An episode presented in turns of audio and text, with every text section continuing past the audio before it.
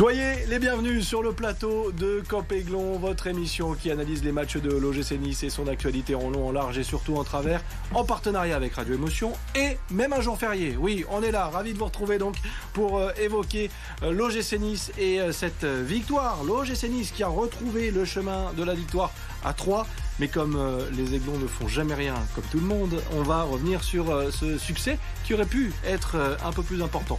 Ce sera dans quelques minutes. Et puis dans la seconde partie de cette émission, on évoquera Didier Digard et particulièrement l'avenir du coach niçois qui s'est exprimé cette semaine. Et après la rencontre sur son poste, évidemment, le chantier du gym commence par le dossier du coach également. On, ouvrira ce dossier dans les prochaines minutes. Cap Aiglon saison 2, journée 33, l'émission qui adore écraser ses adversaires 1-0.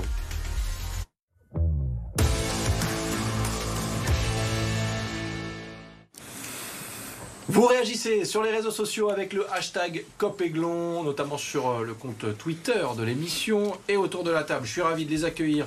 Messieurs, Alric, d'abord, comment ça va mon cher Alric? Écoute, ça va très bien. Euh, je suis très content d'être euh, avec vous. Je suis un peu profite pour placer un petit mot, une petite dédicace à Mamoudou, à un chauffeur qui m'a aidé à venir aujourd'hui en ce jour férié. Très bien. Donc merci à lui.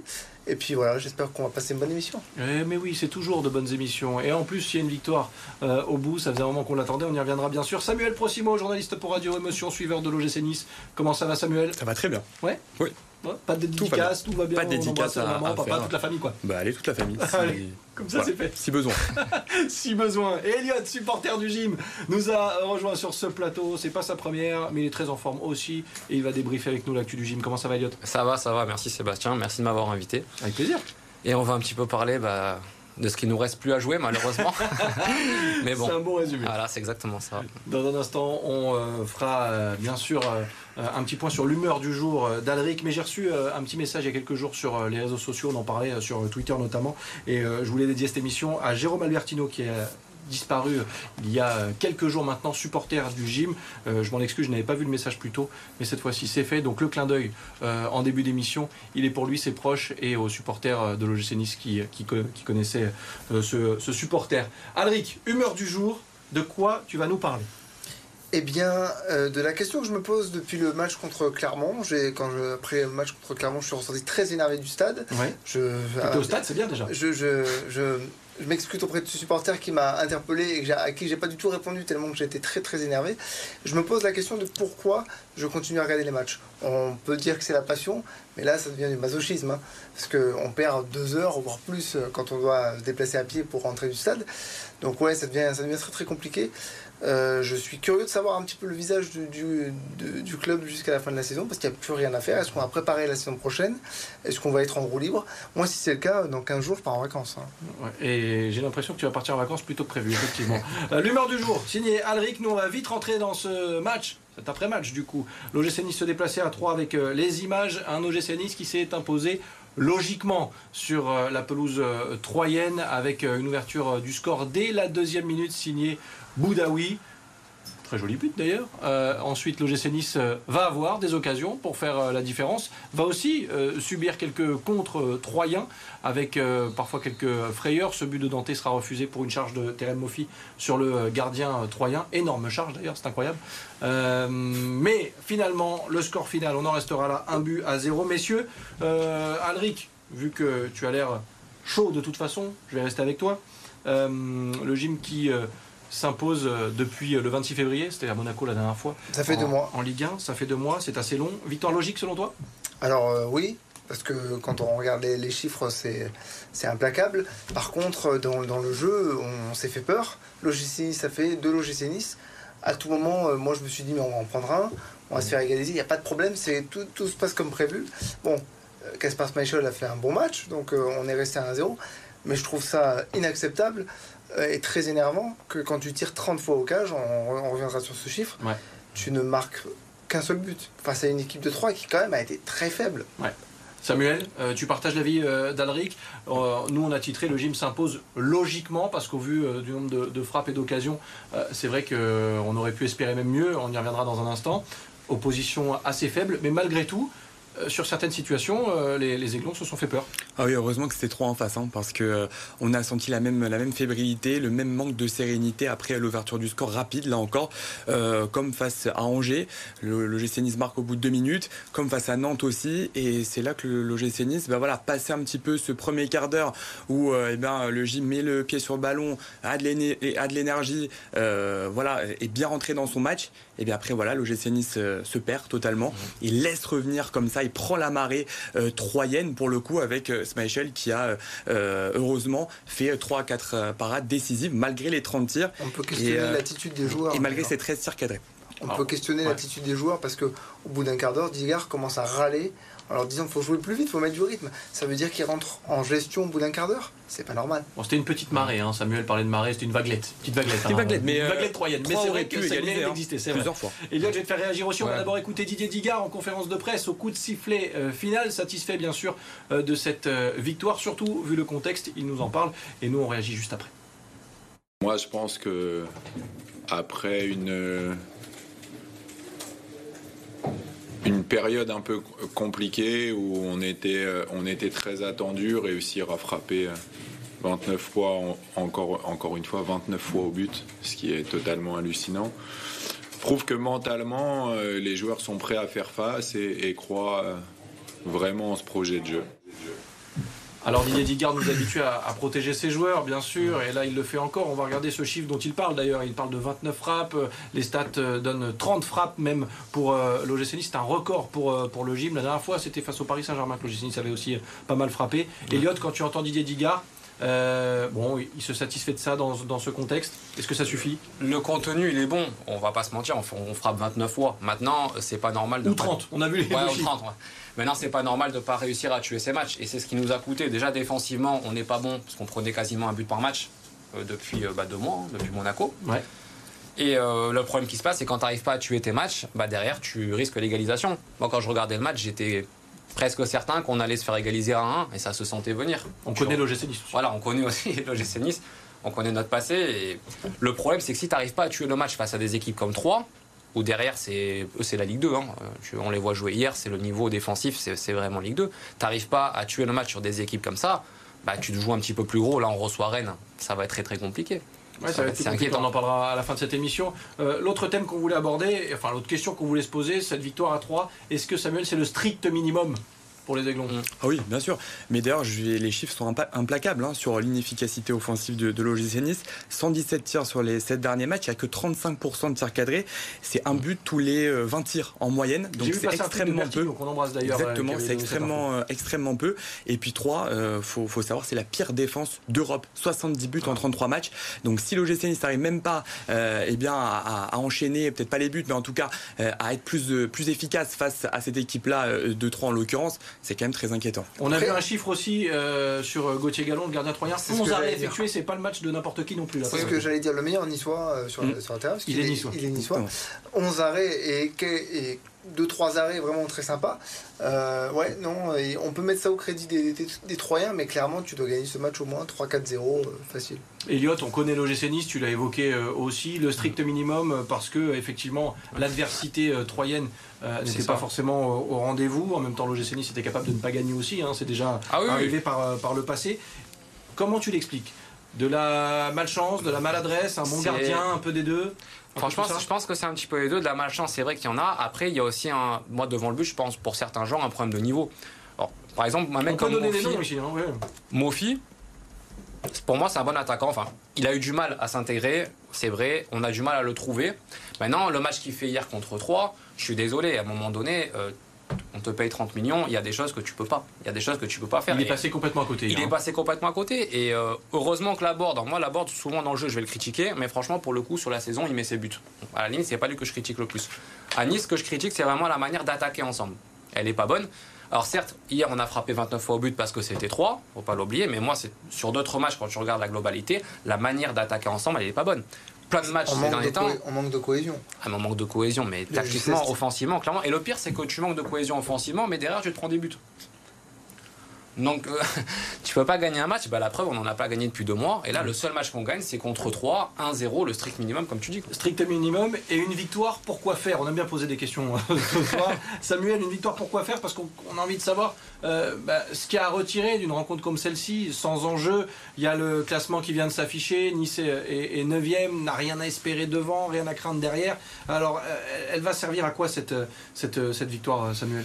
Et justement, cette euh, victoire, euh, si ce n'est à part quelques, quelques, quelques points au classement euh, et peut-être finir en, top 10 à la fin de la saison, elle ne sert pas à grand chose. Quand vous savez aussi que l'ossature de l'équipe, on va en parler peut-être plus tard, mais Thuram, Todibo au, mercato d'hiver sont plus sur le, départ que pour sur le, on va dire sur le, pour le, le, fait de rester à Nice. Hein, voilà. ce, ce match-là, bah, oui. il a servi de voir Rosario dans l'axe, on l'avait déjà vu. Todibo qui était blessé. Hein, et Todibo qui était blessé, effectivement. Et, j'attire aussi votre attention, attention pardon, sur euh. Forcément. Exactement. Non, Buonani gros match, 9 hein, passes clés euh, sur euh, sur ce match, c'est un très très bon un très très bon chiffre pour lui. Buonani qui a fait beaucoup de différence et qu'on sent vraiment peut-être l'éclair sur cette fin de saison et le joueur à suivre en tout cas côté OGC Nice. Alric, c'est peut-être là aussi l'intérêt d'une fin de saison comme celle de l'OGC Nice sans enjeu pardon sportif à proprement dit, c'est de donner du temps de jeu à ces joueurs-là. On annonce Buonani comme une pépite, il va pas falloir le griller bien sûr, il n'a que 18 ans, mais ce qu'il montre là euh, avec la confiance de Digard qui le titularise une nouvelle fois euh, après Clermont. Euh, c'est super intéressant. C'est très intéressant. Moi, je comprends juste pas, par exemple, pourquoi Digard, dans un match comme celui contre 3, il le fait sortir à l'heure de jeu, alors il s'est défendu devant Prime Video que, comme c'est un, jeune joueur, il faut essayer de le préserver. Je comprends l'idée parce que tant qu'il fait des bons matchs, c'est le cas où actuellement il va être encensé, c'est une pépite incroyable. Et le jour où il passera complètement à côté, parce que ça va lui arriver dans sa jeune carrière, il, risque de se faire euh, éclater. Le problème, c'est que c'est comme ça que ça fonctionne et ils veulent protéger, le protéger de ça. Maintenant, il lui manque, je pense, il manque un but parce que hier par exemple il doit marquer, il doit faire au moins 2-3 passes mhm. décisives. Il lui manque un truc pour avoir le déclic. Les chiffres sont bons hein, quand même parce que comme, le disait Samuel, on le voit à l'image, 9 passes euh, clés réussies, 95% de passes réussies. Mhm. Surtout il fait des différences. Tout passé du côté droit. Hein. voilà, voilà pourquoi Buonani a, eu tout bon. Euh, Elliot, contrairement à d'autres aussi. Hein. Je te laisse parler de Buonani aussi, mais on peut aussi évoquer, on avait évoqué Mofi qui, est passé à côté, qui est Fren Turam qui est un peu dans le dur. Complètement. Buonani, bah, Turam, le grand écart. Ah oui, complètement. Bah après Turam, moi, Turam et Todibo, déjà je pense que c'est depuis l'équipe de France ou depuis l'équipe de France. Alors, est-ce que c'est la grosse tête Est-ce que c'est une mentalité ou autre Mais je trouve qu'ils y sont beaucoup moins dans l'investissement et dans le niveau, tout simplement. On parle de niveau sur le terrain. Ils, étaient beaucoup, médiatisés, hein, mine de rien. Voilà. Thuram, Todibo, les a entendus beaucoup dans la presse, beaucoup de conférences de presse. En termes de niveau, ils sont forts, mm. c'est clair. Moi, franchement, Todibo, sur la saison qu'il fait, même Thuram, des, Thuram, il y a beaucoup de matchs où que s'il n'est pas là, au milieu, il n'y avait personne. Hein. C'est lui qui fait, c'est lui qui amène le bloc, qui fait remonter le bloc. Il, est très important, Thuram. mais, le niveau qu'ils ont aujourd'hui, il est trop Exactement. Trop régulier. Mais Buonani, oui, il fait des différences. Et la, seule satisfaction, je pense, en fin de saison qu'on peut avoir, c'est un jeune joueur, potentiellement un, futur très bon joueur, je pense, euh, bah de, de, le, essayer de le mettre plus souvent dans 11. Et, sur cette dernière partie de saison, on pourra encore compter sur Coach Diga.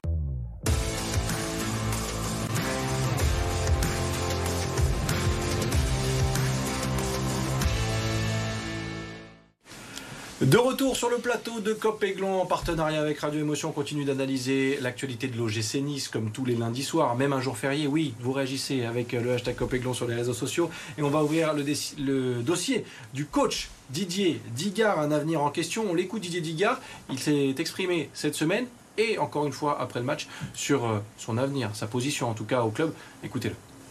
Moi, je suis là pour que la saison prochaine puisse être une saison très importante, leur faire gagner du temps sur les attentes, sur ce qu'on veut mettre en place. Mais c'est voilà, c'est un projet. On a du mal et j'en suis conscient. Et même moi, ça le dire à chaque fois, c'est compliqué. Mais quand on est à l'intérieur, on sait ce qu'on fait, c'est différent. On sait ce qui se passe euh, à l'intérieur. C'est vrai que de l'extérieur, on a l'impression que ce projet n'avance pas, recule parfois même euh, Alric.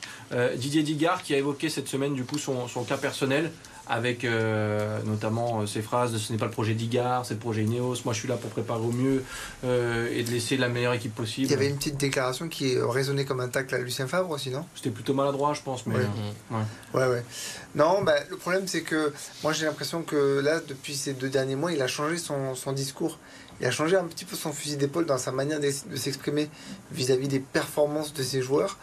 Euh, je le disais en off, mais je vais, le redire. Euh, lorsqu'il est arrivé, on gagne 6-1 contre Montpellier et il dit euh, en termes d'implication, ce que j'ai vu, je n'accepterai pas en dessous avec une certaine sévérité qu'il a, réussi à garder pendant les 14 matchs d'invincibilité. Et là, dès que ça est devenu un peu plus compliqué, il a commencé à protéger ses joueurs, à pas trop reconnaître qu'il y avait des erreurs. Euh, et même jusqu'à même dire que Nicolas Pepe faisait des bons matchs parce qu'il était bon à l'entraînement. Alors que non, enfin, c'est pas possible quoi.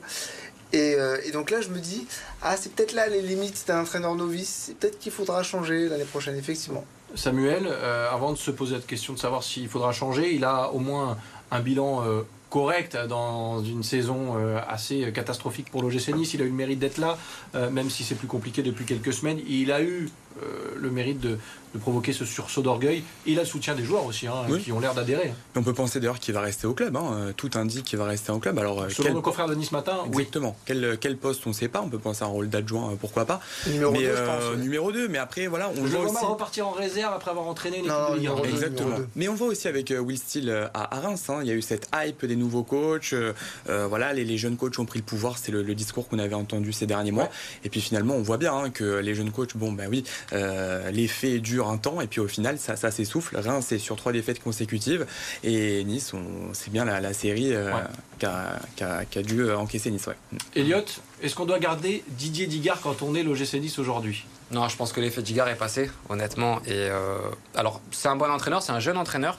Pour faire un parallèle avec Will Steele de Reims, je pense que Will Steele de Reims, il a ce côté quand même un peu plus sévère, un peu plus coach entre guillemets. Digard, il a amené de la nouveauté. Il a été bon hein, sur, sur les deux premiers mois, il a été bon. Derrière les, ces changements, je trouve qu'ils ont été mauvais. Ça, c'est un autre débat. Mais je trouve qu'il protège trop ses joueurs, honnêtement. Et euh, si Ineos veut taper fort, je pense qu'ils doivent d'abord prendre un grand coach. Difficile sans Coupe d'Europe l'année prochaine. Hein.